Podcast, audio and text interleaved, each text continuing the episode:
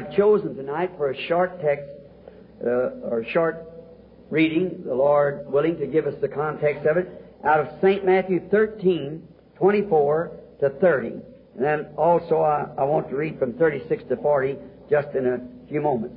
Now, uh, St. Matthew, the uh, 13th chapter, and beginning with the 24th verse of the 13th chapter of St. Matthew.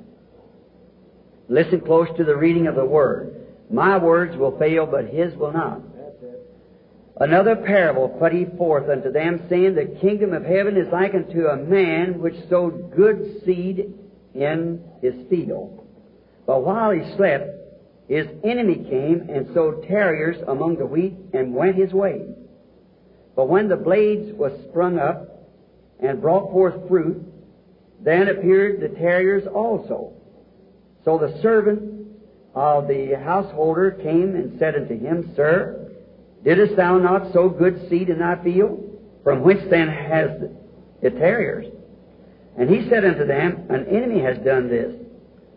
And the servant said unto him, Wilt thou then that we go gather uh, them up?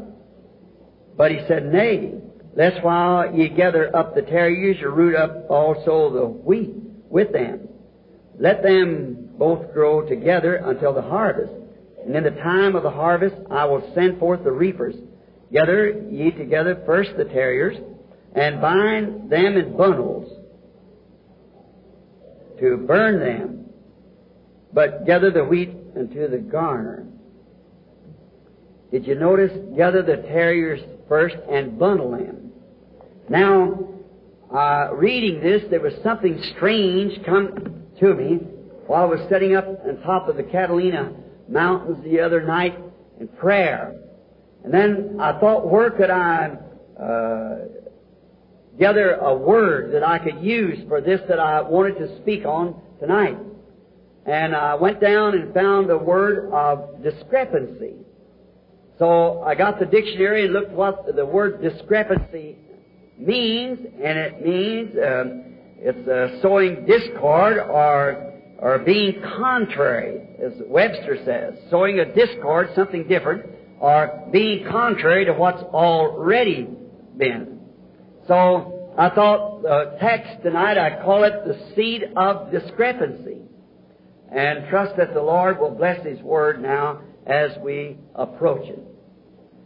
And we also know he interpreted in verse 36 and, and to 43 uh, how that this seed matured. And while we're at it, let's just read that also. Verse 36 now unto 43. And when Jesus had sent the multitude away, he went into the house, and his disciples came unto him, saying, Declare unto us the parable of the terriers of the field. And he answered and said unto them, he that soweth the good seed is the Son of Man, and the field is the world. The good seed are the children of the kingdom, but the terriers are the children of the wicked one. The enemy that soweth them is the devil. The harvest is the end of the world, and the reapers are the angels. As therefore the terriers are gathered and burned in the fire, so shall it be in the end of this world. The Son of Man shall send forth his angels, and they shall gather out of his kingdom all things that offend, and them which do iniquity, and shall cast them into a fire, a furnace of fire, and there shall be weeping, and there be wailing and gnashing of teeth. Then shall the righteous shine forth as the sun in the kingdom of their Father.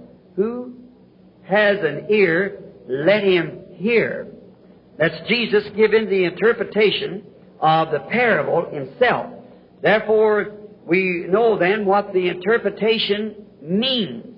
And now, as we approach this, of this sowing of the seed and, and the reaping, now, he interprets it and then I believe that Jesus was speaking this parable in his day, but was meaning it to be at the end of the world or the end of the age, which is this day.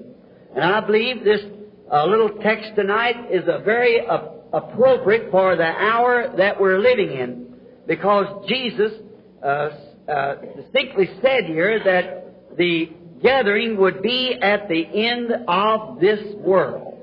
That that's when the end would be. The gathering of the wheat and also the gathering of the tares and burning them and to take in the wheat into the kingdom.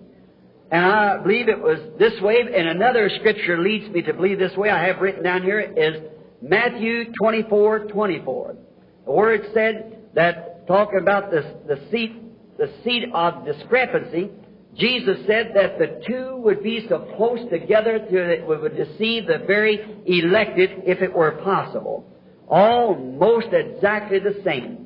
Another place in the scripture where it's written that the rain falls on the just and the unjust. I remember my first experience of ever coming amongst the Pentecostal people. I was at Mishawaka, Indiana.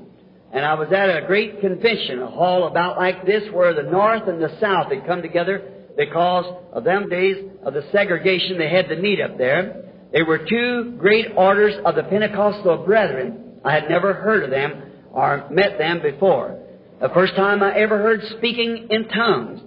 And at the end of the row of the convention, being a, not a member among them, I was just a young Baptist minister, I sat way back in the back.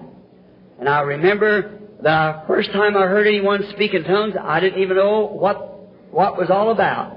And then these two men mainly sat up in the front. One would speak in tongues and the other would interpret what the man said. Well, I just started studying my Bible as hard as I could there then and found out that that was scriptural. That's exactly what uh, the scripture of the Holy Spirit would do. Well, about a day after that, that night my heart was so stirred, I slept in a cornfield. I didn't have enough money to get me a, a, a bed, so I just had enough money to get home on. And I got me some donuts, a couple days old, or rolls it was, and for my breakfast. And I was welcome to eat with them, but I didn't have no money to put in. And them days, that was in the Depression, 1933, so it was um, it was pretty hard going. And um, so uh, I thought, uh, well, I I don't want to eat with them, but I want to know what they've got. They've got something and I haven't. So that morning, I, they asked me, all ministers, to come to the platform and just identify yourself, who you are, where you're from. Well, I, I just said, William Branham, evangelist, Jeffersonville, sit down. Well, at that time, I was the youngest minister on the platform. And the next day, they called me to the platform to speak. And then after I spoke, Father, we had a great time. And then I began to meet different people, inviting me to their churches. Then after the after that, well, I thought if I could only get where these two main men was that spoke in tongues and interpreted. That was burning me up in my heart. I wanted it so bad. Well, as I've told you at the beginning, a little gift that you pull over. You know, gifts and callings are without repentance. You have them all your life. See, you're born with them. If they're gifts of God. So, always, since a little bitty baby, it always happened to me. People who knows me all my life know that's true. Well, if I thought I didn't know what it was, then he'd call it a vision. I just didn't know what it was. But I thought if I could ever talk to them, well, and the spirit that was in the building felt like it's really the spirit of God. So I got to talk to one of them, and I asked him a few questions, and he was a real, genuine Christian. There was no doubt about that. That man was a real believer. And the next man, when I talked to him, if I ever met a hypocrite, that was one of them. That man was actually, his wife was a blonde-headed woman, and he had children by, two children by a black-headed woman. And I thought, well, now what? Here it is, I'm, I'm all mixed up, I'm a fundamentalist, it must be the Word or it, it isn't right. And here's that spirit, one rang out, according to all I know, genuine, and the other was no good at all, and the spirit falling on both of them. Now how can that be? It had me puzzled. Two years later, I've been praying in a cave where I'd go to pray. Got dusty in the cave, and one afternoon I walked out, laid my Bible on a log, and the wind blew it open to Hebrews, the sixth chapter, which said uh, that in the last days how it would be if we fell away from the truth and renewed ourselves again unto repentance. There was no more sacrifice for sin, and how the thorns and thistles, which is nigh unto rejection, whose end is to be burned. But the rain cometh upon the earth often to water it, to dress it. But the thorns and thistles would be rejected, but the wheat would be gathered. And I, I thought, well, just the wind had to blow that open. Well, I just laid the Bible down again, and I thought, well, now I'll just, uh, and here come the wind and blowed it open. That happened three times. And I thought, well, now that's strange. And then I was raised up, and I thought, Lord, why would you open that Bible for me to read that? I, when I get down to that word thorns and thistles, which is nigh to rejection, whose end is to be burned. I thought, why would you open that to me there? And as looking out across, now these real visions come without pulling into any gear. That's just God. See, it, I looked and I seen an earth that was turning out in front of me. And I seen it was all disked up. There was a man dressed in white, went around sowing wheat. And after he went around the curvature of the earth, around come a man looked horrible. He was dressed in black, and he was throwing uh, weed seeds all over. They both come up together. And when they did, they both was thirsty because of rain was needed. And each one looked like was praying with his little head bent over, Lord, send the rain, send the rain. And The great clouds come up, and the rain fell upon both of them. When it did, the little wheat jumped up and began to say, Praise the Lord, praise the Lord. And the little wheat jumped up right at the same side and said, Praise the Lord, praise the Lord. And then the vision was interpreted. The rain falls on the just and the unjust. The same Spirit can fall in a meeting and everybody rejoice in it. Hypocrites, Christians, and all together. Exactly right. But what is it? By their fruits they are known. See? That's the only way it can ever be known. Then you see that now, since wild oats or wild wheat and grain sometimes impersonates a genuine domestic grain so close that it would deceive the very elected, I think we're living in a timely age when these things should be uh, uh, preached on and talked about. Notice in verse 41, the two also very close. So close in the last days that he didn't do, he could not dis, depend on some certain church to separate them, say the Methodists or the Baptists or the Pentecostals to separate them. He said he sends his angels to separate them. An angel is coming to bring the separation, the segregation between the right and the wrong. And no one can do that but the angel of the Lord. He's the one that is going to tell which is right and which is wrong. God said He will send His angels at the last times. Not angels down the year, but angels at the last time. And would gather together. We know that this is the coming harvest time now. Now an angel is actually interpreted a messenger. And we see that there are seven angels of the seven churches. And now, no, uh, through the church ages. Notice who he said that the sowers were and also what the seed was. One, the sower was he, the Son of God, who went forth sowing seed. And an enemy came behind him, which was the devil, and sowed the seed of discrepancy behind the sowing of the right seed. Now, friends, that has happened through every age since we've had a world. Exactly. All the way from the beginning, it started the very same thing. Now, he said, the seed of God, the Word of God, Jesus said in a certain place, that the Word is a seed, and every seed will bring forth of its kind. And now, if the Christian, the children of God, the children of the kingdom, has become the seed of God, then they must be the Word of God. The Word of God manifested in the age that they're living in. For the promised seed of that age. God gave His Word at the beginning, and each age has had its seed, its time, its promises. Now, when Noah came on the scene, and he was the seed of God, the Word of God for that age. When Moses came, he could not come with Noah's message. It wouldn't work because he was the seed of God at that time. Then when Christ come, he could not come with Noah or Moses' age. It was his time for a virgin to conceive and to bring forth a son. And he would be the Messiah. Now, we've lived through Luther's age, Wesley's age, Methodist age, all down through the ages and the Pentecostal age, and each age has given a promise of the Word. And the people of that age that manifest that promised word is the seed of that age, according to what Jesus said right here. They are the children of the kingdom. That's right. The manifestation of the Holy Spirit operating through His children is those seed of the kingdom at that age. Notice the terriers. was the one, the enemy, Satan, who sowed discord or the, uh, the seed of discrepancy. He was the one guilty of doing this horrible thing. Satan sowed his seed from the beginning. When God placed his first harvest of human beings upon the earth, Adam, of course, as yet knew that there was a, a knowledge of truth and right and wrong, and he had never come to that as yet. But we find out God gave His children His Word for their defense. There, we have no other defense than the Word of God.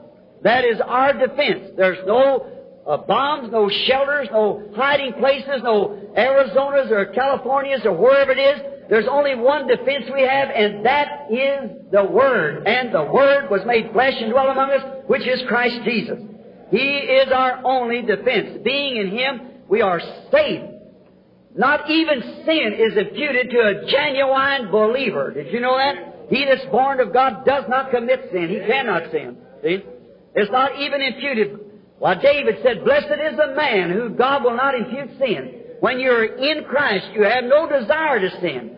The worshiper once purged has no more conscience of sin. You don't desire it. Now, to the world you might be a sinner, but to God you're not because you're in Christ.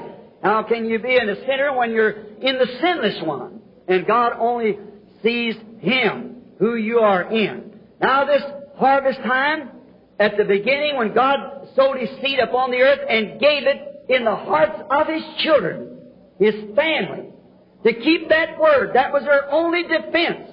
Keep that word here come the enemy in and broke that barrier by sowing the seed of discrepancy, contrary to the Word of God. If that was discrepancy in the beginning, it's still anything that'll add anything to the Word of God is still the seed of discrepancy. I don't care where it comes from. If it's from organization, if it's from uh, military sources, if it's from political powers, anything that's contrary to the Word of God is the seed of discrepancy. When a man stands and says he's a gospel preacher and says that the days of miracles is past, that's the seed of discrepancy. When a man stands and says that he's a minister, a pastor of a church of somewhere, and he does not believe that Jesus Christ is the same in every detail except the physical body, same yesterday, today, and forever, that's a seed of discrepancy. When he says that miracles and apostolic age past, that's seed of discrepancy. When they say there's no such a thing as divine healing, that's seed of discrepancy. And the world is full of it. It crowds out and chokes out the wheat. We notice that the first sower of the seed of discrepancy was branded the devil. And we know it was in Genesis 1. Now we find out uh, over here in, in the book of Matthew, the 13th chapter, Jesus still brands any discrepancy to His Word as being the devil. And this 1956, anything that sows discrepancy contrary to the written Word of God or puts any private interpretation to it is the seed of discrepancy. God will not honor it. He can't. It won't mix. It certainly will not. It's like mustard seed. It won't mix with anything else. You can't hybrid it. It's got to be the genuine thing. Seed of discrepancy. Now we find when God sowed His seed in the Garden of Eden, we find out that it brought forth an Abel. But when Satan sowed his seed of discrepancy, it brought forth a Cain. One brought forth a righteous one, one brought forth an unrighteous one because that Eve listened to the word of discrepancy contrary to the word of God, and it started the ball of sin rolling right there and it's rolled ever since. And we'll never get it all out until the angels comes and segregates the thing, and God takes His children to the kingdom, and the tares will be burned. Notice those two vines. If we just had more time on this subject, but just to hit the high spots, so we can go right into praying for the sick in the next few minutes. Notice, their seeds grew together just exactly like God said over here also in the 13th chapter of our text tonight of Matthew. Let them grow together.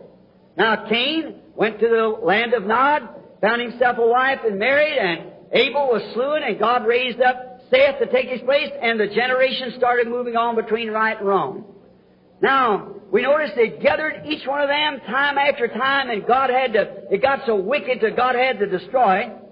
But they finally came forth unto both of those seeds, the seed of discrepancy and the seed of God, put forth their genuine heads. And that wound up in Judas Iscariot and in Jesus Christ. For he was the seed of God. He was the beginning of the creation of God. He was nothing less than God. And Judas Iscariot was born the son of perdition, come from hell, returned to hell. Jesus Christ was the Son of God, the Word of God made manifest. Judas Iscariot, in his discrepancy, was the seed of the devil come to the world and for deceit, just like he was at the beginning, Cain, his former father. Judas only played church. He wasn't really sincere. He didn't actually have faith. He'd have never betrayed Jesus. But you see, he sowed that seed of discrepancy. He thought that he could make friends with the world, mammon, and also have friendship with Jesus. But it was too late for him to do anything about it. When the dead hour came, when he did this evil thing, he crossed the separating line between going forward and returning back. He had to go on in the way that he went as a deceiver. He sowed the seed of discrepancy. He tried to find favor with those great organizations of that day, with the Pharisees and Sadducees, and thought he'd make himself a piece of money and would be popular among the people. If that doesn't cause so many people to get in that discrepancy, trying to find favor with man, let's find favor with God, not with man. But that's what Judas done. When this discrepancy uh, headed up in him, and we know that Jesus was the Word. St. John 1 said, In the beginning was the Word. And the Word was with God, and the Word was God, and the Word was made flesh and dwelt here among us. Then the Word is the seed, then the seed becomes flesh and dwelt among us. If Judas was the seed of the enemy and the discrepancy, it also become flesh and dwelt among us. In the person of Judas Iscariot, he never had no real, real faith. He had a, a what he thought was a faith. There's such a thing as having faith and a make-believe faith. And a genuine faith of God will believe in God, and God is the Word. It'll never add nothing to it. The Bible tells us if we add one word or take one word away, our part will be taken from the book of life. Revelation 22, 18, the last closing chapter. In the first beginning, the first book of the Bible, God told them not to break one word of that. Every word must be kept. They must live by that word. Jesus in the middle of the book come along and said that in his age and said, man shall not live by bread alone, but by every word that it, it comes out of the mouth of God. And in the closing age of Revelations foretold to us that whosoever shall take one word out of the book or add one word to it, his part will be taken from the book of life. Therefore there can be nothing shadowy just the genuine, unadulterated Word of God. That's sons of God, daughters of God, who's not born by the will of man or by shaking a hand of some form of baptism, but born in the Spirit of God by the Holy Ghost and the Word manifesting itself through them. That's genuine seed of God. The enemy joins church and becomes very orthodox in a creed or something. But that's not the, that's discrepancy. Anything that interferes with that uh, string of genuine truth of God's Word. And how do we know? We say, well, the, uh, you got a right to interpret it? No, sir. No man has a right to interpret God's Word. He's his own interpreter. He promises it, then he does it. That's the interpretation thereof. When he promised it, then he fulfills it. That's the interpretation of it. Anything contrary to God's Word is the, a discrepancy. Absolutely. Now, as I said, Judas has no real faith. He had a make-believe faith. He had a, a faith that he thought that that was the Son of God, but he didn't know that was the Son of God. He wouldn't have done it. And a man who will compromise on this Word of God being the truth, he's got a make-believe faith. Genuine servant of God will hang on that Word. A few nights ago, a certain minister of, of Arizona, of a great famous school here in this city, came to me and said, I, I want to straighten you out on something. I said, when you get a chance, I said, this is the best chance I know of. Come on over. And so he came over. He said, Mr. Branham, you're trying to, I believe you're sincere and you're honest, but you're trying to introduce to a world an apostolic doctrine. And said, the apostolic age ceased with the apostles. I said, the first thing I'd like to ask you, my brother, do you believe that every word of God is inspired? He said, yes, sir, I certainly do. I said, then, would you show me in the word where the apostolic age ceased? Now you show me where it is, I'll believe with you. Now I said the writer of the apostolic, the one that had the keys to the kingdom, on the day of Pentecost when the apostolic age was introduced, they said, Manny, brethren, what can we do to be saved? He said, repent every one of you and be baptized in the name of Jesus Christ for the remission of sins, and you shall receive the gift of the Holy Ghost. For the promise is unto you and to your children, and to them as far off, even as many as the Lord our God shall call. Now, how can the word contradict itself? A man said, I have an awful cold tonight. I said, I think so too. See? Now, you tell me, is God still calling? If God's still calling, then the apostolic age is still in existence?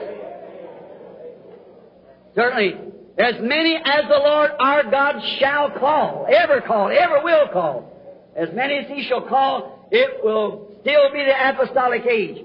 For Jesus Christ is the same yesterday, today, and forever. Amen. Now, we find today that this discrepancy has been sowed through every age. If it was possible to get it in the next 10 or 15 minutes, I would do it, but you can't. Down through the ages, we are all, most all of us read the Bible. And now, like when Jesus come and he found that discrepancy contrary, he was the Word made manifest. He was God's interpretation of the Word. Because he said, search the Scriptures. For in them you think you have eternal life, and they are they that testify of me. There you are. He, the, he was the interpretation of the Word. And every born again son and daughter of God of this age is the interpretation of the Word. You are written epistles, read of all men. Yes. Notice, he said, In vain they do worship me, teaching discrepancy for doctrine. In vain do they worship me, teaching for doctrine the discrepancy. Doctrine of man, creeds of man. Teaching that to be uh, the Word of God when it has nothing to do with the Word of God. Look, each age produced such a crop. Every age has did it, and ours is no excuse. We have the same thing and a greater age of it than all the other ages put together. For this is the ending of world's history. This is the great discrepancy that's ever been upon the earth, is on the face of the earth today. Discrepancy in other ages pulled them away from the true and living God to idols. Today, Jesus said in Matthew 24, 24, that it would be so close it would deceive the very elected if it was possible. Talk about discrepancy. Oh, it is so cunning. Satan is among the people and just such a theologian, such a doctor of divinity, can teach that word almost perfectly. Jesus said so. But just watch him. There'll be somewhere he said, well, now that wasn't for this. Oh, yes, it is too. See, because God said it was. Look what it did. Them same discrepancy brought the, God's wrath upon the days of Noah. When God sent His prophet out and preached as a flaming fire, called repentance to the people, and the discrepancy drowned it out. Then what did Satan do? Come right behind in Ham and started sowing it again. That's exactly right. Along come Moses, the great prophet, to bring the children of Israel up out of the wilderness. What happened? Moses, the great prophet of God, bringing them the absolutely truth, vindicated truth. He had met God. God proved that he had met him. How those people back there, those priests, and they had the religion, the rituals, the rites, and everything. But Moses stood as a vindication of the interpretation of the Word. Don't forget that. Moses was God's interpretation of His promise. He said he'd do it. It was God's interpretation. What happened? The church just got started out of Egypt on its feet a few days. What happened? Satan come along with his discrepancy in the person, the second Cain, which was Balaam. And he sowed discrepancy amongst them. We know that's right. That Balaam, the teaching of Balaam that we were all the same.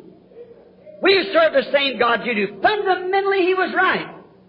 Because he offered a sacrifice that God offered, seven rams, seven bullocks on seven altars, and prayed to the same God, just as perfect as Moses did down in the wilderness.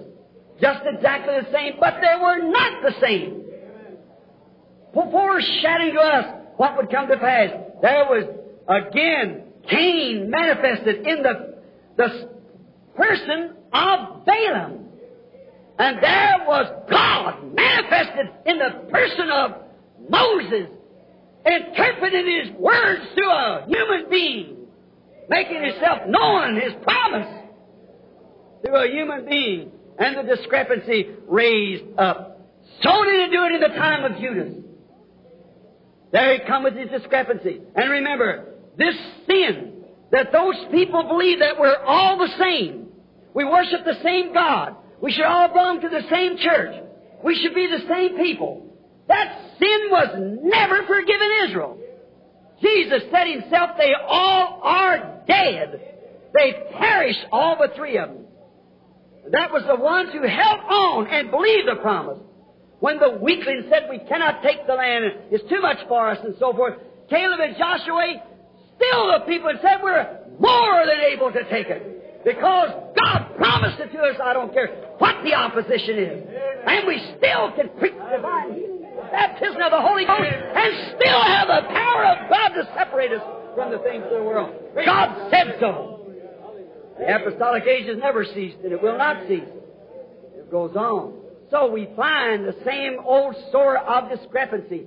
And remember, that sin was never forgiven. Now, brother, if it was never forgiven then, what about now?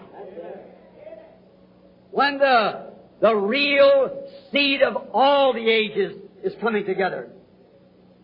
Notice this great thing that Balaam did, it went on and on and finally ended in the coming of, uh, of Judas Iscariot and Jesus. What was it? Judas and Jesus was just exactly a figure of Cain and Abel. For as Judas was religious, so was Cain religious. Cain built an altar. He made a sacrifice. He worshiped God. He was just as sincere in it as the other one was. But you see, he didn't have the revelation of what the Word was.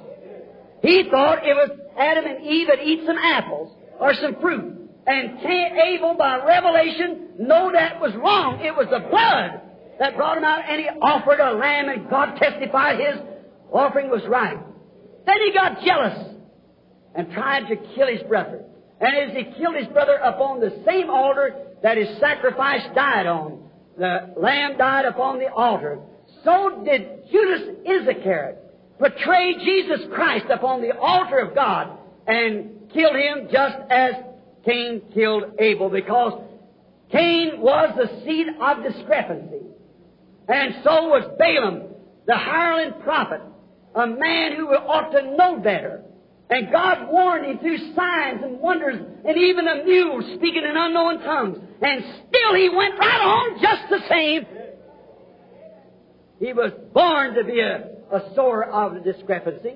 And if Jesus predicted this age to end up in the greatest discrepancy that ever was, the Lady of Laodicean church age, lukewarm, that put him out of the church. How could it be anything else but that? Discrepancy. Certainly it is. It ends in that age. And it was Cain and Abel again on Calvary. Now I notice, as ever, as soon as Jesus went away, went into heaven, the Holy Spirit was sent back. That was the seed, the life giver unto the Word, as we spoke last night. It's the one that quickens the Word. Quicken means brings to life. The genuine Holy Spirit only brings to life the Word that it is. It won't bring a creed to life. It can't because it's nothing of the creed. It is the life of the Word of God, for it is God. And it quickens that body. Now, notice, as they did, then the Bible said, and John spoke to his uh, children and said, Little children, you have heard of the Antichrist, which was to come into the world. Said, which already is in the world. And it working in the children of disobedience. Now that was along about 30 years after the coming of the Holy Ghost. We find when the Holy Ghost comes, the real seed, real life giver to the seed, then here comes that discrepancy in again. And notice, on it went. It had, the real word had been vindicated. The prophets of old had vindicated the word of God to be the truth as they went down. If anybody ever read the Nicaea Council or the pre-Nicaea Council, them 15 days of bloody politics when them bunch of Romans down there wanted to bring in and make a denomination out of that church, prophets came in, wrapped in sheepskin, eating herbs, and stood for that word. But what did it do? It had to be like Cain. It had to be like Abel. One had to die. Certainly it did. And the Word lost its influence amongst the people and they all voted out the true Word and took in dogmas of discrepancy of the early Catholic Church. They added a pope, they added a bishop, they added this, that, the other. They've taken away the real true meaning of Peter and of, um, of Mary and, and all the rest of it, made idols and made nothing but just a pagan ceremony out of so-called Christian religion. What was it? Seed of discrepancy and organized. Organized for the first time on earth a church. What was it? That seed of discrepancy. We started sowing. Something adding to, taken away. Whoever heard in the Bible not eat meat on Friday? Whoever heard in the Bible of anything of sprinkling instead of baptizing in mercy? Whoever heard of those things, a Hail Mary or something? Whoever heard of some of this rotten Tommy rot of these Protestants, too? Pot can't call kittle greasy. Right? Just guilty of the least is guilty of the whole. Whoever heard of God ever dealing in an organization? Show me one time that one ever organized and ever stayed alive. They died immediately and never did rise again. It's time that something takes place. It's time for God to move. It killed the influence amongst the people. Same thing's been done today. They kill the influence. Said, all that bunch of holy rollers is nothing to them. Watch discrepancy. Meet the Word face to face and see what it is. See if God interprets His own Word. God's able these stones to rise children to Abraham. The Word had been thoroughly vindicated by them early Christians, how God d- delivered them from everything and diseases, and they had prophets and they spoke in tongues, interpreted and gave messages that proved to be exactly the truth every time. But in the face of all that vindicated Word, the people voted it out and voted a denomination. That's the mother of all organizations. Both are fully matured now. They started seeding again. It died out, but it bloomed again in the days of Luther. As we know from the former message on the morning of the breakfast. It bloomed out in the day of Luther. Now what did they do? Immediately after that great man died, they made an organization. It bloomed out, and again in the days of John Wesley, when them Anglicans with all their eternal securities and everything had bounded up into a place to what almost universalism. And what happened? God raised up a man named John Wesley and slayed the whole thing. And as soon as he died, him and Asbury and them, what happened? They organized and Now they got all kinds of Methodists. Uh, then, uh, then along come one or the other, Alexander Campbell, John Smith, and what more. Finally, all broke the Pentecost, coming out of all of it. What happened then? They did run well. What did hinder you? You went right back in the same mud you come out of. Right back in the same slop. Went back to discrepancy and to make organizations. You had to compromise on the Word. And every time God would send something new, you couldn't receive it. Right. Discrepancy again. And notice, as I said the other day, that first little husk had come forth from this root, comes up into the leaves and up into the tassel, then back into the stalk again. It comes out. That little husk of wheat almost looks like the grain itself. And we thought it was, but when you open it up, there's no grain there at all. It's only a supporter for the grain to grow by. And it dies also, and the life goes right out of it and goes into the grain. Notice, so they call the churches that sowed. We find out today that our so-called churches, even our Pentecostals, we went out. We couldn't be satisfied. We had to make groups of our own. Everything come up, we had to have this, we had to have this, we had to have another group. And this fellow raised up said, He's coming in a white cloud. There's the eye. He's coming on a white horse. All right, we'll make two groups. See? What is it? Sowing of discrepancy. When He comes, whatever it is, He'll interpret His own word when He comes. Let's wait till that time. Catch the talking about that, you don't even get the message of the day. Always pointing to what God's going to do or what He has done and ignoring what He's doing. That's the way we get discrepancies in it.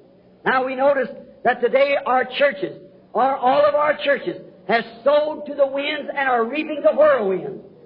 We don't have the prayer meetings. We don't have the services we used to have. What's the matter? We've let down the bars on everything. Look, even our Pentecostal churches, sitting full of bob-haired women. That used to not be permitted. Painted faces, wearing fingernail polishes, all kind of stuff. Getting a man out here with like Rickies and so forth, married three or four times some deacons. Oh, what a discrepancy! It's filth. How do they do it? God wouldn't have it in His church. They have to go to an organization to get into it.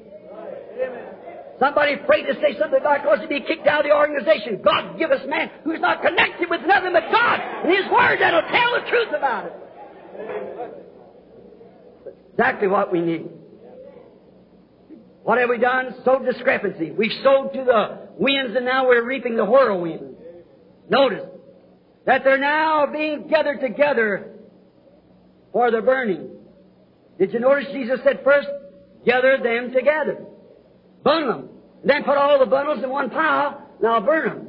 There's a little bundle called Methodist, Baptist, Presbyterian, Lutheran. They're all gathered together in the World Council of Churches.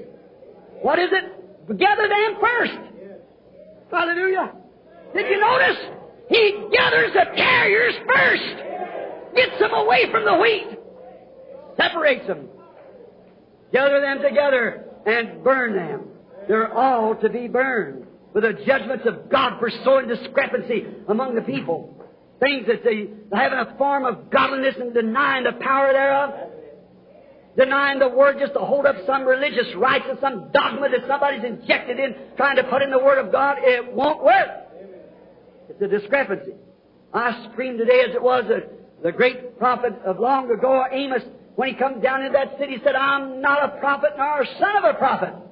But if the lion roars, who can but fear? He said, when God speaks, who can but prophesy? He predicted judgment upon that generation and said, the very God that you claim to serve will destroy you. You put this as on tape. You remember, the very God that these people now, that's gathering all this great big harvest of, of World Council of Churches. And you're going to have to go into it. You can't stay out of it. You're either going to be in individually get out of it or you're going into it. There ain't going to be no middle ground. It'll be the mark of the beast. No man can buy or sell except he that has the mark or has got the discrepancy. Now stay out of it. Get out of it. Flee it. Stay away from it. The God that they claim they're serving will destroy him. The great God of love who wants, said, well, Jesus prayed that we should all be one. Then he also said, how can you walk together, two walk together to be agreed? He said, one like He and the Father are one. And the Father was the Word, and He was the Word made manifest. He was one with the Father. Because He was the manifestation of God's promised Word. And so is it today or any other day. Yes, sir. That God is one. He wants us to be one. How can this be one? This one denying the virgin birth, and this don't deny divine healing, and this, that, all of them in a mess like that. Some of them even don't even believe in God. Believe he was the Son of God. Believe he was the Son of Joseph, called the Son of God. Certainly. The twin brother to the Lutherans, Zwingli's, believed that. That he was absolutely just a good man. The Christian science said he was a prophet, just an ordinary man. He wasn't divine. Well, if he wasn't divine, he's the greatest deceiver the world ever had. He was God, or he was nothing. He was divine. He was deity himself made flesh among us in the person of the Son of God. Certainly. That's what he was. Now, we see the discrepancy has come in. We know that it's here. Nobody can deny it. Oh my. Just notice, he will destroy that group that claim they're serving God. You watch it. God planted his seed. I'm closing because it's time to start the prayer line. God planted his seed, and his seed is Christ. I'm going to preach on that in a few nights where God decided to put his name. Lord willing, maybe at one of the breakfasts when I have a little more time. Look, he is the only way of escape. He is the only true potentate. He's the only true God. None other besides Him. I am God and God alone, He said. Jesus said, This is the commandment. Hear you, Israel, I'm the Lord your God, just one God. I am He. Why do you look for another? Another will come. I come in my Father's name and you receive me not. But another will come in His own name and Him you will receive, and they did it at Nicaea. Are you a Christian? I'm Baptist. Are you a Christian? I'm Pentecost. Are you a Christian? I'm Methodist. Another name. But when it comes to that name of Jesus Christ, they walk as far from it as they can. They don't want nothing to do with it. For He is the Word. And the Word declares itself. Notice, the only way of escape, He is the rose of Sharon. The Bible said He was. Every title in the Bible of God belongs to Jesus Christ. He was Alpha Omega, the beginning and the end. He that was, which is, and shall come, the root and offspring of David, both root and offspring of David, the morning star, the rose of Sharon, the lily of the valley, the Alpha Omega, Father, Son, Holy Ghost, all in Jesus Christ. He was the full manifestation of Jehovah God made flesh to dwell among us. Exactly what he was. He was the rose of Sharon. What did they do with the rose of Sharon? They squeezed it out, mashed it out to get the perfume out of it. A beautiful rose has to be squeezed down to get the perfume from the rose. And that was a beautiful life, and there was a life lived like it, but it had to be squeezed out on Calvary. See, they took the anointing of the rose of Sharon and put it up on Aaron. He had to be anointed with that for to go in before the Lord in the holy place, in the holy uh, veil, he had to be anointed with the rose of Sharon to go in to sprinkle the mercy seat each year, and that anointing must be up on him, a sweet smelling Savior unto the Lord, packing the blood of the Lamb before him, after it also been sprinkled by the Lamb. Pomegranates and bells around his garments, he had to walk a certain step, playing Holy, Holy, Holy unto the Lord. Notice, he is that rose of Sharon, that sweet smelling Savior, the anointing upon his people. You cannot come before him with any creed, any other thing, but anointed with that rose of Sharon, the Word. He also is the lily of the valley. Now, how do you get opium? You get opium when you take a lily and squeeze it out. You get the opium. Doctors use it in their laboratories. Take a man that's nervous and frustrated, or a woman, she feels like she's going to go crazy. She's walking the floor and screaming. She's in hysterics. A doctor will take a little of his lily opium and push it into her arm or vein somewhere, his, and they quieten down. It's all over for a while. But just as soon as that opium dies out, here they come again worse than they ever was. But I'll tell you, friends, that's only a type of the genuine opium from the lily of the valley that I know. He is the lily of the valley. He was squeezed out on Calvary. He was wounded for our transgression. With his stripes we were healed. In that, that squeezing out of the flowers, he was a flower. He's the greatest flower that ever grew. Was this lily of the valley and this uh, great rose of Sharon. Now, he hangs tonight, spanted between heavens and earth. I believe he was that time, rather, to, to take away the sin of the world and to bring healing back to the world. And the Bible said that he's the same yesterday, today, and forever. Friend, when God told Moses in the wilderness, which was a, a type of him, to lift up a brass serpent, and brass represents sin judged. The serpent represents, the brass serpent represents sin already judged. As brass is divine judgment like the brazen altar where the sacrifices is laid. And also Elijah looked up and he said the skies is like brass, divine judgment up on an unbelieving nation that have backslid from God. Brass represents judgment, divine judgment. And the serpent represented sin already judged.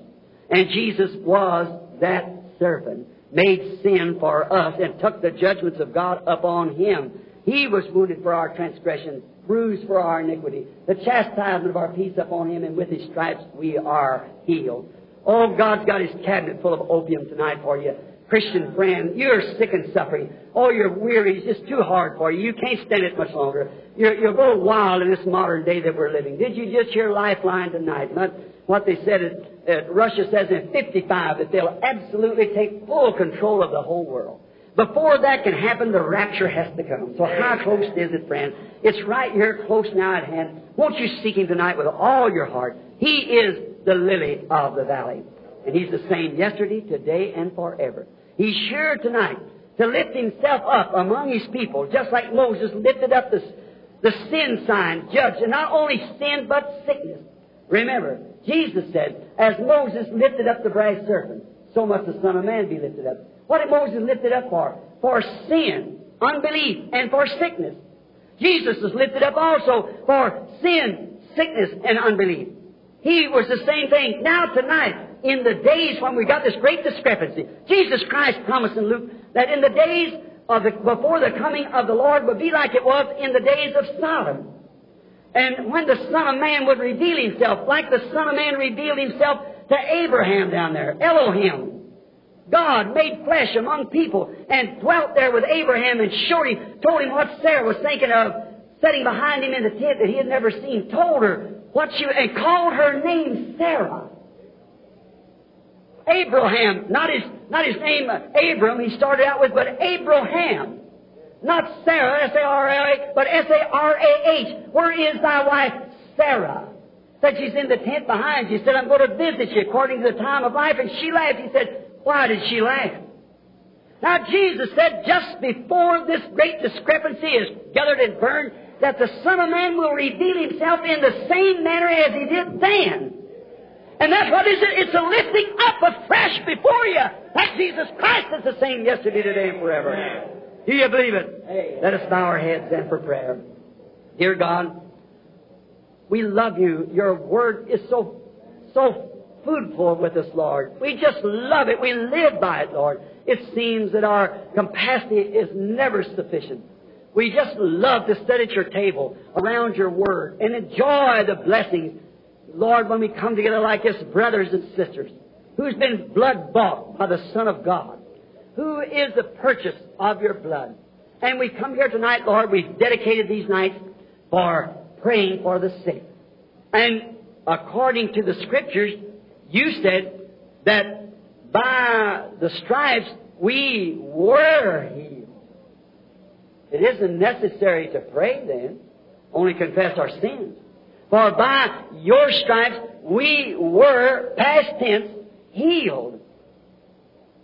Oh, what a day of salvation. What a, what a promise by Emmanuel. That is certainly truth. You said a little while and the world won't see me no more. Yet you'll see me. For I, the personal pronoun of I, I will be with you even in you to the end of the world. And at the end of the time, this great consummation, you said just before it happens, it'll be just like before the fire fell in Sodom and burned up the Gentile world. That there would come a revelation again of the Son of Man just like it was at Sodom. Father, may the people not miss it. Now I pray, God. It's a crude little thing. If I said wrong, forgive me. Pulling into a gear. I love them, Lord.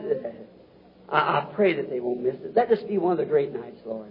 May every sick, afflicted, blind, whatever it is in here, Lord, be healed tonight. May every sinner be saved. Right in their hearts now, if they are unbeliever, may they accept Christ at this moment. Grant it, Father. It's all in your hands.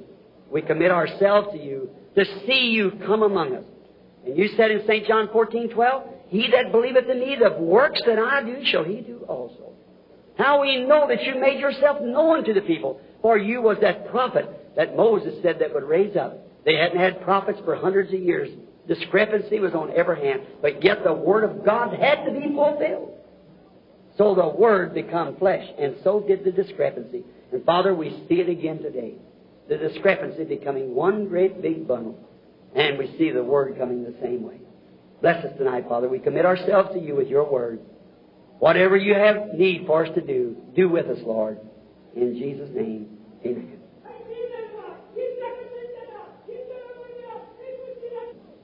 What he said. Maybe he wanted to tell us something, so let's be real reverent. Behold, the hand of the Lord is here to save thee. Behold, the hand of the Lord is here to redeem thee, and to write thy name upon the Lamb's book of life. Believe thee the word of God, and obey it, and thou shalt have the peace of God upon thy soul, saith the Lord. Amen. Right. Did you ever read Scripture? Where the enemy was coming and they were all gathered together and they, the enemy was such a great force and the Spirit of God fell upon a man and told him and he prophesied and said where to go and lay in wait and they destroyed their enemy. There it comes again. There's the place to destroy your enemy. See, take the hand of God. The hand of God is Christ, of course, the Word.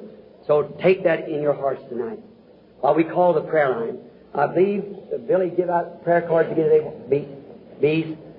Let's take B 85. Let's, we had 15 last night. We usually try to get about 15 a night, and then hold your cards. We'll get them out. Let's try about 15. 85. B, like Branham, you know, B 85 to 100. And we, let's see, who has B 85? Raise up your hand. You're sure? Oh, in the back. All right, 85, come up. Now, my son, so that there might be strangers here, wouldn't know how this was done. My son comes down here, or someone, if he isn't able to come, Brother Border, somebody else, some man, will come down and take these cards, a hundred of them, and send them before the people and mix them up together. So therefore, he gives you a card. He can't tell you you're going to be up here on a platform. He don't know that. And neither do I know. I come at night, just pull out about 10 or 15 somewhere along in the cards. That doesn't have one thing to do with your healing. You can sit right there. Look last night. How many of you were here last night? Let's see your hand. How the people was just healed all out through the meeting. Now, that was 85, 86, 87, 88, 89, 90. Let's have them come right now. B, 85, 86, 87, 88, 89, 90. There have been one, uh, surely we need uh, somebody's. Here's another one. Yes, that make it. 90, 90 to 100 now. 90, 91, 92, 93, 94, 95, 96, 97, 99. If you can't move, if you're, I see we got a couple, three wheelchairs here now, four of them I believe I can see. If you got a prayer card, it's, it's your number's called, you can't move, just raise your hand, we'll wheel it up here. And if you haven't got no prayer card, just sit there and pray and say, Lord Jesus, let, let, let it be me tonight. How many here doesn't have a prayer card? Raise up your hand. Oh, my. All right? Now, let's just say this. I hope it don't sound sacrilegious. But there's a little woman one time that didn't have a prayer card, we'd say. She went pressing through the crowd. She said, now listen close. If I can touch that man's garments, I'll be made well. How many knows the story? All right? And what did she do? She touched him and went over and sat down. And Jesus turned around. He knew where she was at. Is that right? He knew what her trouble was. Is that right? He knew what her trouble was, so he told her what her trouble was, and she felt in her body that the blood issue had stopped. Is that right? Because why? She had touched him. Now, how many Christians here tonight that know, according to Hebrews, the book of Hebrews, that Jesus right now is a high priest, the high priest that can be touched by the feeling of our infirmity? Is he? All right, if he is the same high priest, the same office, high priest, how would he act then? He'd act just the same as he did then. Do you believe that? He would act just the same as he did then. If you can believe that. All right. How many believe that? Raise up your hands. I actually believe it. All right. Before they form the prayer line, let's have a prayer line out there. I know he's here. I, I, I feel his presence and I, I know that he's here.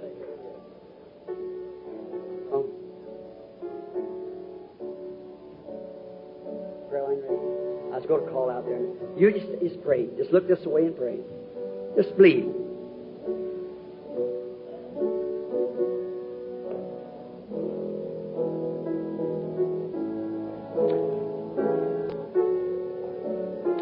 A little lady sitting here looking right at me, sitting next to a lady that's got glasses on. Can't you see that hanging over that woman? Look here. See? She's suffering with heart trouble. You believe that God will heal you?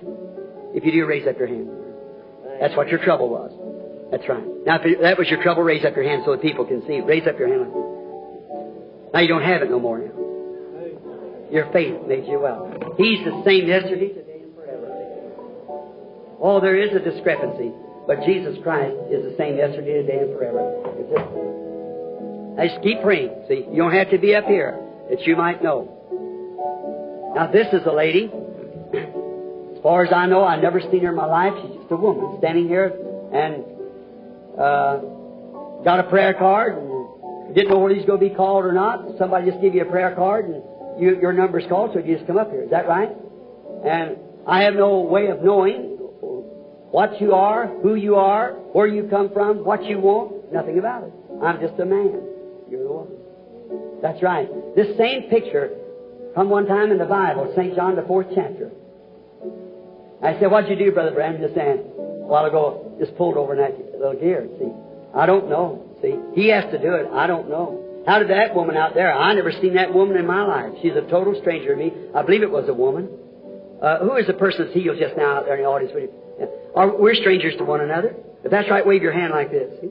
I never seen the woman, but she was sitting there believing. Now she touched something, didn't she? It wouldn't do no good to touch me. But now can't you see that the Bible is exactly the Word of God? He's the same yesterday, today, and forever. We become tabernacles of that Holy Spirit, which is Christ. See? That's the real seat. Then if that real Holy Spirit gets into the real seat of the Word, not, it just won't take part of it because the devil uses that. You've got to take it all. Every word of it, because he's not half God, he's all God. See? And that's what takes place. Now here's a woman, I've never seen her. Jesus found a woman like this one time. Maybe not in the same condition. I don't know. And he's sitting at a well. He had need to go down to Samaria. And we find out Samaria was under the hill and, and um, or he's going to Jericho rather, and he went around by Samaria and comes to the city of Sychar, and he sat down on the well and sent his disciples away for food. How many races of people are there in the world? Three. Ham, Shem, and Japheth's people. We all come from Noah. The rest of the world was destroyed at that time. Only three races people, that Jew, Gentile, and Samaritan, which was half Jew and Gentile. That's all the races is in the world. See, just three. Everything in God is perfect in three. Like these three, I was talking of tonight. Three stages of discrepancy, three stages of Word made flesh, so forth. See? Now, and he said, he had talked to the Jews, told Philip, uh, when he brought Nathaniel up, that where he was, said, I seen him when he was under the tree. He told Andrew, he brought Peter up, he said, Your name is Simon, and you shall be called Peter from now on, said, You're the son of Jonas. See? Now that was all Jews, but here he goes to a Gentile. Not a Gentile, but a Samaritan. Now's the Gentiles' time. He never performed that one time to Gentiles. Search the Scriptures. Never. But he promised in Luke 22 that he would do it just before the coming. But he sat down there, and here come a half Jew and Gentile out, a woman. And he said to her, Woman, uh, bring me a drink. She said, well, you shouldn't ask that so much. We are, there's a segregation here. You're a Jew, and, and I'm a Samaritan. He said, but if you knew who you were talking to, you'd ask me for a drink. What was he doing? Contacting her spirit. And as soon as he found what her trouble was, well, he told her to go get her husband. She said she didn't have any. He said, That's right, you've had five.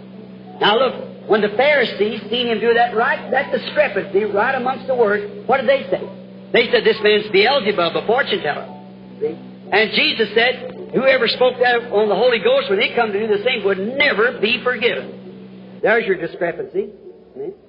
But he said he would forgive then because the Holy Spirit hadn't come. The sacrifice, the lamb hadn't died.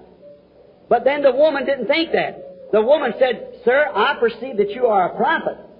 They hadn't had a prophet for hundreds of years.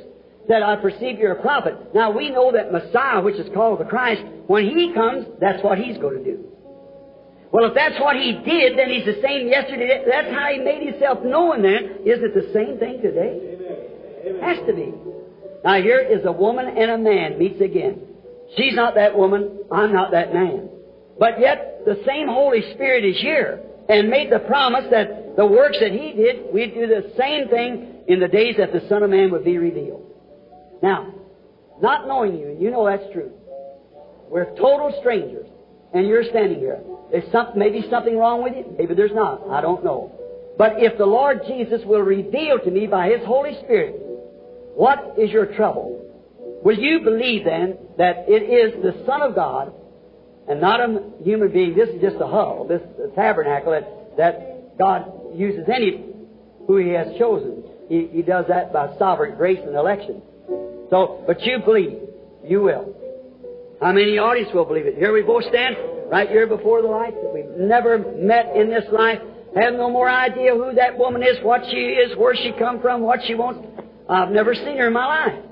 No more than I ever seen that woman down there in my life. But see, here's what I'm trying to get you to do. Get that discrepancy away from you now and believe the Word when the Word is made flesh right here among us.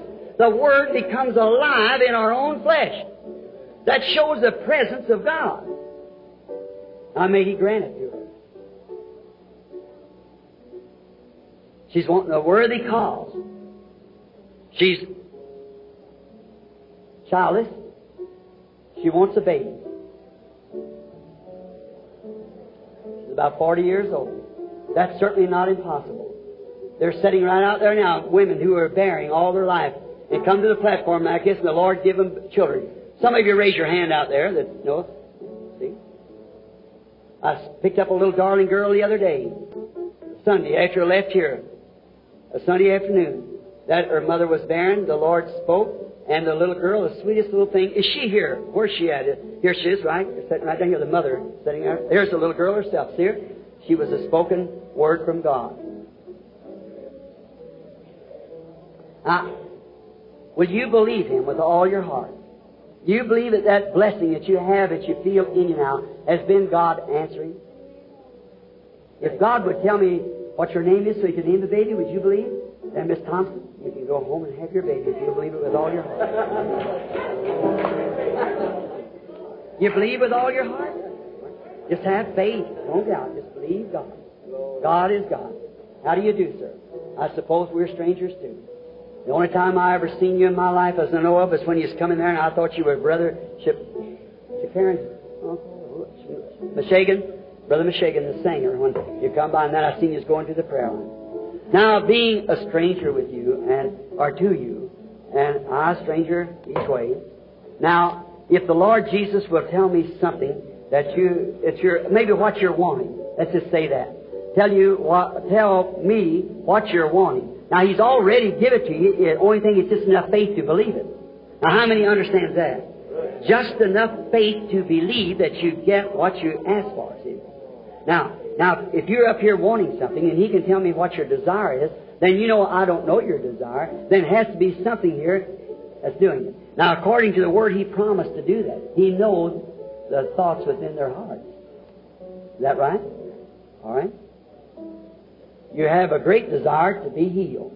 One thing, you're suffering with a nervous condition. Real nervous. That's right. Another thing, you got a back trouble. And that back has been very bad for some time. You've even had an operation on it. That's thus saith the Lord. That's true. That's right.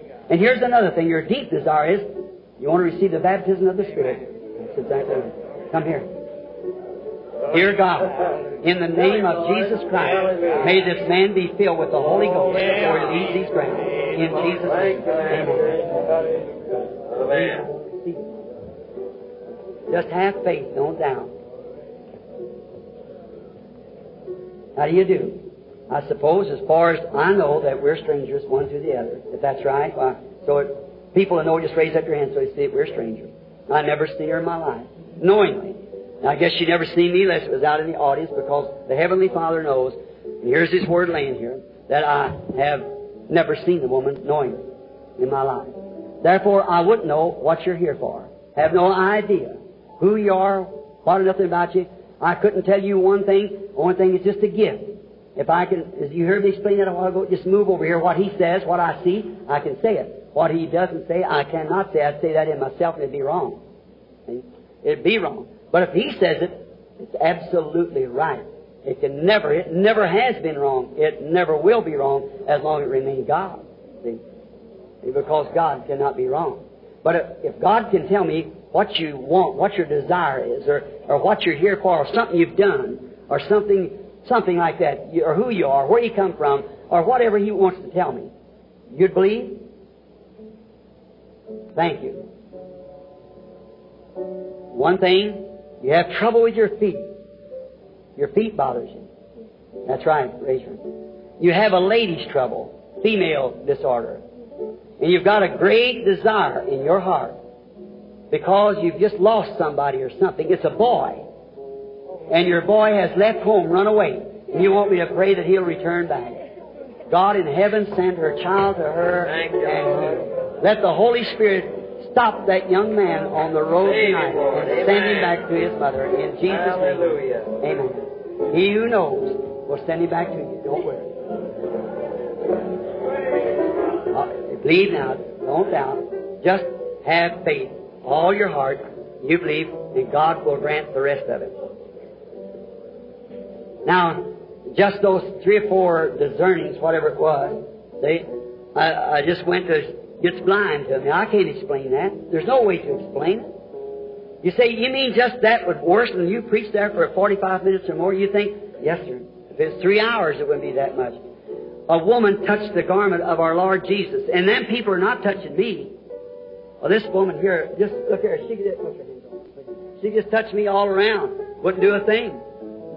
I'm just a man, but she has to touch him, and I, by a gift, just just it just goes. All myself goes away, and I just say what I see, and that's all. See, touching me doesn't mean a thing, but she touches Jesus through me. That's how that woman touched God through Jesus. When he didn't know what was the matter with her, she just touched his garment and went and sat down. And he said, and he said, Who touched me? And the apostle said, Well, everyone's touching you. Why do you say that? He said, But I perceive that virtue has gone from me. Now you know what virtue is? Strength. He got weak on one woman touching him. And he was the Son of God. What about me, a sinner, saved by His grace?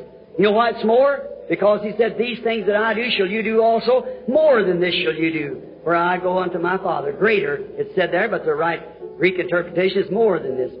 What shall you do? Now, the lady, I know not. I have known nothing about her. She's just as total stranger to me as the other people were. We're strangers to one another. So if the people know it, you might raise your hand and say, We are strangers. Now, the Son of God, if he one time met a woman, a little panoramic like this by a well, and he talked to her just a moment, and he knowed where her trouble was. And he told her what her trouble was. And so she knew by that that that was the Messiah. Now that, that I've, you've touched me, I've touched you, nothing happened. But if my faith by gift and your faith by believing in it can touch him and he can speak through us, to, through me to you, then you know that he's here like he was that, that well uh, at Sychar. He's the uh, same yesterday, today, and forever. You believe that? You have so many troubles, so many afflictions, complications. One of the main things that you want to be prayed for is arthritis. That's right. Isn't that right? You're stiffening up arthritis. When you see you raise your arm and you did walk out kind of slow, the best of my remembrance. Maybe just wait just a minute. Maybe something else can be said that'll take the. Or, you know, you feel things. People, you know, like a breath coming against it. They say, "Why he guessed that," or you know, like that. But you seem to be a fine person. Just talk to me just a moment. Let's stand here just a minute. Because I do think there's something else that's in your heart that you're wanting from God. Now, I cannot answer your prayer, but He can read, because if you believe it, it's already answered. But if you just want to believe, to make you to believe. Now, I tell you, it's concerning a loved one that's not here. And that is a brother. And that brother is not even in this country. He's in a kind of a wet country, a lot of lakes. I'd say something like in the Michigan or some, that's Michigan's where it's at. And he is suffering with a deadly killer. And that is an uncurable kidney trouble that he's bothered with. It. That is right, isn't it? That's thus saith the Lord. Now the handkerchief that you got in your hand that you raised to God, send that to your brother and tell him not to doubt, but to believe, and that'll you'll be healed. Now you believe. You believe with all your heart? Then, if you believe, there's only one thing to do. That's absolutely accepted. Is that right? Now you say, he's looking at that uh, them people. That's what he's doing, looking at it. You see that so much. But that you might not know this, this lady here, come up this way, lady. Here, the patient, here we are. I'm not looking at her. Do you believe that God can reveal to me what's your trouble? Raise your hands if you do. This lady here, this lady here, the patient. Uh, all right? Then if you believe that with all your heart, that asthmatic trouble won't bother you anymore. All right? Go home and believe it look. Didn't look at her, did it? See, he, you look this way, the vision is there, no matter what takes place. Amen. Can't you see it? Amen. Just perfectly as God can be perfect. You believe too? Asthma could leave you too, couldn't You believe it would? All right. We'll tell the Lord Jesus that you, you believe. Someday you'd have to pack a, a little cane around that arthritis crippled you, but it ain't going to do it. You ain't, you don't believe it is, do you? You believe you're going to be all right? Go on your road. And Jesus Christ makes you well.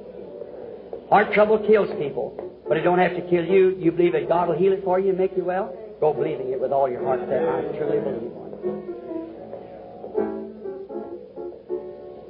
You speak English. You understand English? Somebody, huh?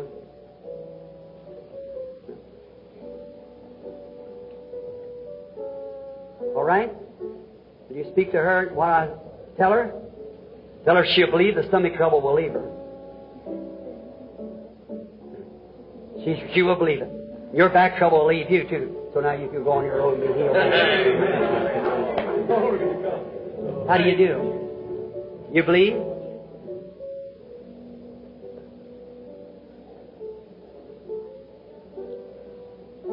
That man sitting there, back couple looking at me, and I said that he could be healed too if you believe it, sir. All right, sir. the lady sitting right next to you there. You got neck trouble, haven't you, lady?